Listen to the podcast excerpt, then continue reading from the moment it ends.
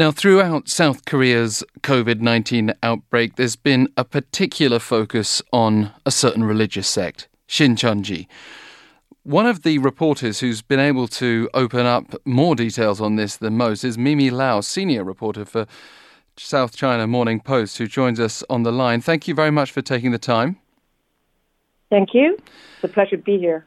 And if if we just trace where some of this information came from, because it dates all the way back to last November. Some of the uh, some of the sources of interest here. In your article is a 28 year old kindergarten teacher. Can you describe to us how that came about? Um, yes, um, we were once soon as we noticed how the cases have been shooting up in South Korea, um, we started to learn. We started to question if there is such linkage happening in China. So soon as, soon as my research has started, I begin tracking down people, and one lead to another until I landed on this person. She confessed to me in a phone interview that she is a member of Shincheonji chapter in Wuhan, the epic epicenter of coronavirus outbreak. And um, yeah, uh, from the from our interview, she actually acknowledged that meetings, live meetings, have been going on until December when the news uh, has not been suspended until the news of the virus broke out. Um, government has to um, put people under home quarantine measures as, as such. So, yes. So it's really interesting the timeline because in your article, she says that there were rumors about the novel coronavirus or something like that. I guess they weren't using that name as early as November last year. Uh, that that seems quite surprising, but it, it's also in line with some of the rumors that people have been discussing online. Actually, that's the general um, rumor sentiment has been going on in the local city, not just shared by Shincheonji members, but in general. But we are thinking along the line that it might be because, according to earlier reports by Chinese health officials and the WHO, they ha- which ha- they have cited the first case, reported case, being identified on December 8th. So this is really suggesting a possibility that the virus might have begun spreading from human to human in early December or even late November. And then there's the irony that, according again to this testimony, they started ceasing gatherings in December in order to try to contain the outbreak. And that's completely at odds with the situation that led to a super spreading event in Daegu, South Korea. I mean, does that just suggest that different Shincheonji groups in different countries do things in different ways, or is there another way of explaining it, do you think? uh, these kind of things we really have to wait for official investigation. Um, but in general terms, the lady uh, whom I've been speaking to, she felt the whole outbreak in South Korea should not shouldn't be linked back to or, or be pinned down to members of Shincheonji in Wuhan, according to her own opinion, because she's saying there's so many Chinese people are traveling to South Korea every year, and to put things into perspective, really, the size of Shincheonji in Wuhan is actually pretty small comparing to the other chapters in Chinese cities. So what she is really suggesting, it could be from other places rather than Wuhan. She also has been telling me that none of her brothers and sisters have reported symptoms um, from what she learned over the online communication they've been having. But again, um, I was cautioned um, that um, due to their nature, the operation nature, um, to be quite skeptical with what they're saying. Um, we also learned from a source that the Chinese government has been investigating or screening uh, Shincheonji members in China, not just in Wuhan or Hubei province, for virus. And what we learned last week is that the people who have been screened so far have been cleared, but it is an ongoing investigation, so there might be surprising results at the end. We just have to wait and see understand and appreciate there are still lots of unknowns for all of us as we yeah. as we try to approach this from various angles. But one thing it seems we can also deduce from your report, and perhaps we knew this already from general common sense of observing what happened in Daegu, but but members were seemingly able to get out of Wuhan before the lockdown on that city. Yes, the lockdown actually was announced on January 23rd two days before the Chinese New Year holiday, and it is a a, a, tradition for for people to spend the Chinese New Year holiday in China with their family members. So a lot of the the, the citizens in Wuhan, the migrant workers, um, would return would leave the city to to to spend time with their family in their hometown. So yes, there is a um, it is happening actually. I mean, it's a fact that people are able to get out of the city um, before the lockdown. Yes. What was the? Uh, I mean, you said about the caution before that you had a, yeah. of, of, really taking any Shincheonji members' words at face value. But what was your impression from her about the discrimination that they now face as a group? Well, yes, uh, that's a very, really, really good question. Actually, um, throughout the interview, she sounded careful and and yet uh, I, I, I still appreciate the fact that she was willing to share, knowing uh, she, she told me herself that I, I am aware of all of this negative coverage against our group out there, but she just felt like now it's not really a good time for us to come up publicly to defend for ourselves. So I asked her, how do you sit with all of this negative coverage? And she said, well, of course, I'm saddened to, to, to hear about, you know, to learn of, of all these accusations. She said some of it is not true.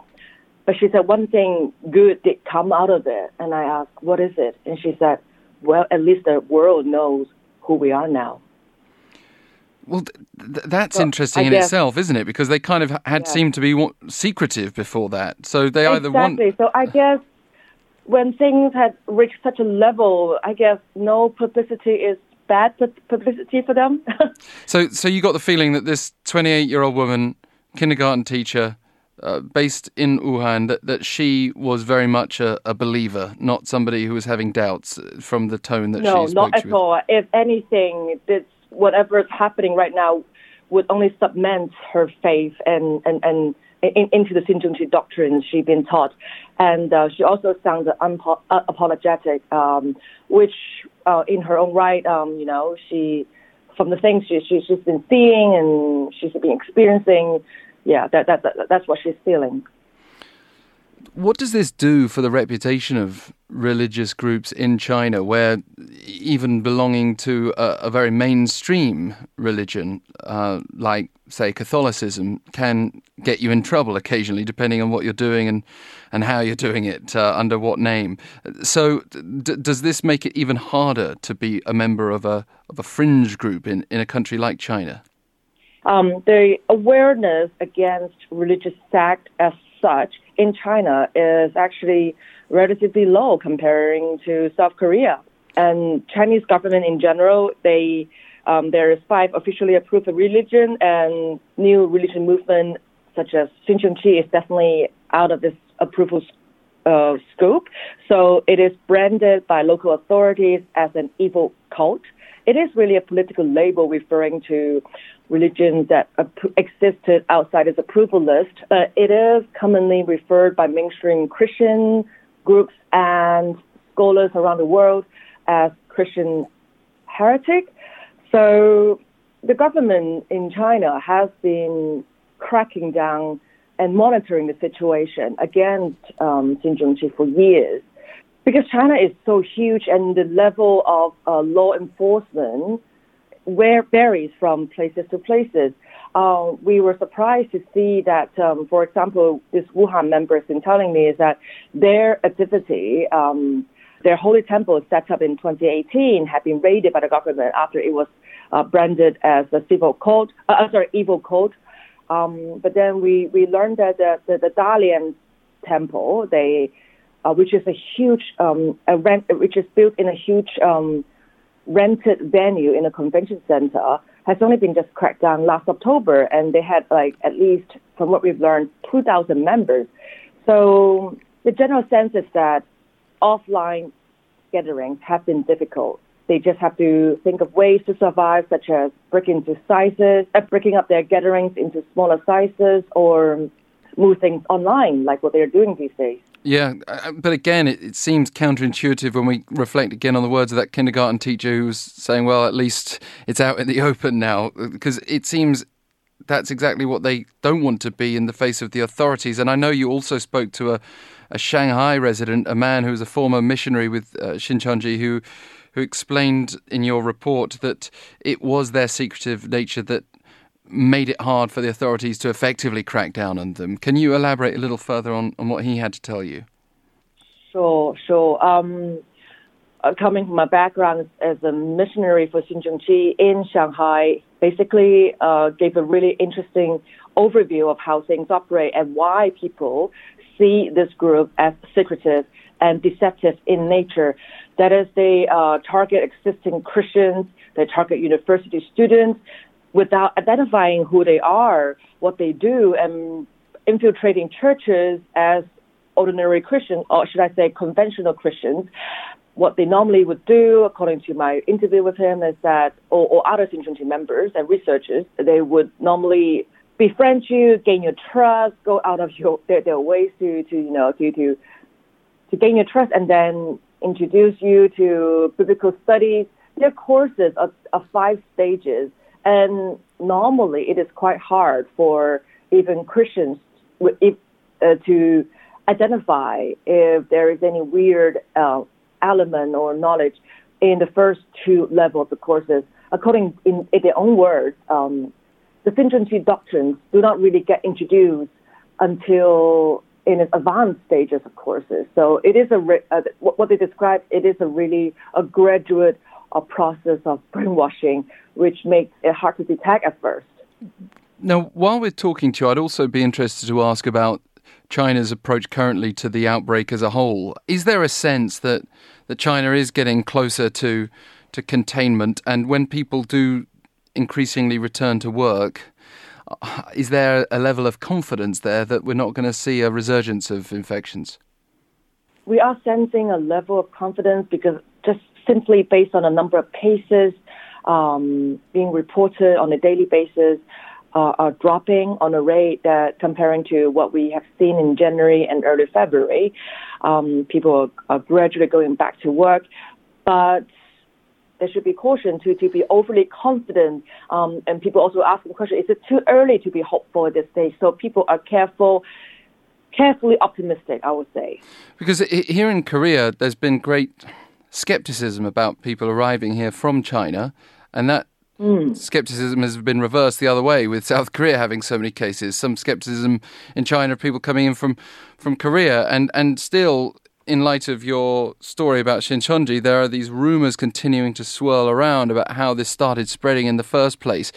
Do you feel that it's going to be some time before we can definitively say the truth in terms of how this exactly spread so fast in South Korea? Yes, and- because there are so many unanswered questions, and there's only so much we can do as journalists, um, or even for the researchers on the ground, for, for the, you know, for my sources. There's only so much we can do on a civilian basis. I think to, in order to get to the bottom of this, in order to get to all of these unanswered questions, we really have to look at official investigations. And um, I'm really hoping to see that there could be um, cross governmental collaboration between China and, and, Korea to to to.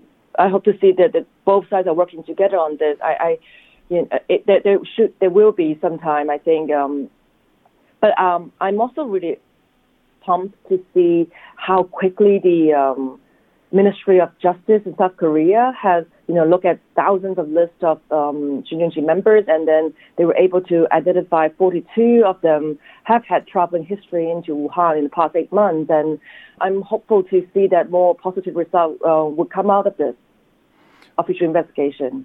Mimi Lau, South China Morning Post senior reporter, thank you very much for sharing with us some of the outcomes of your investigative work so far, and good luck going forward. Thank you very much, Alex. Thank you for your time.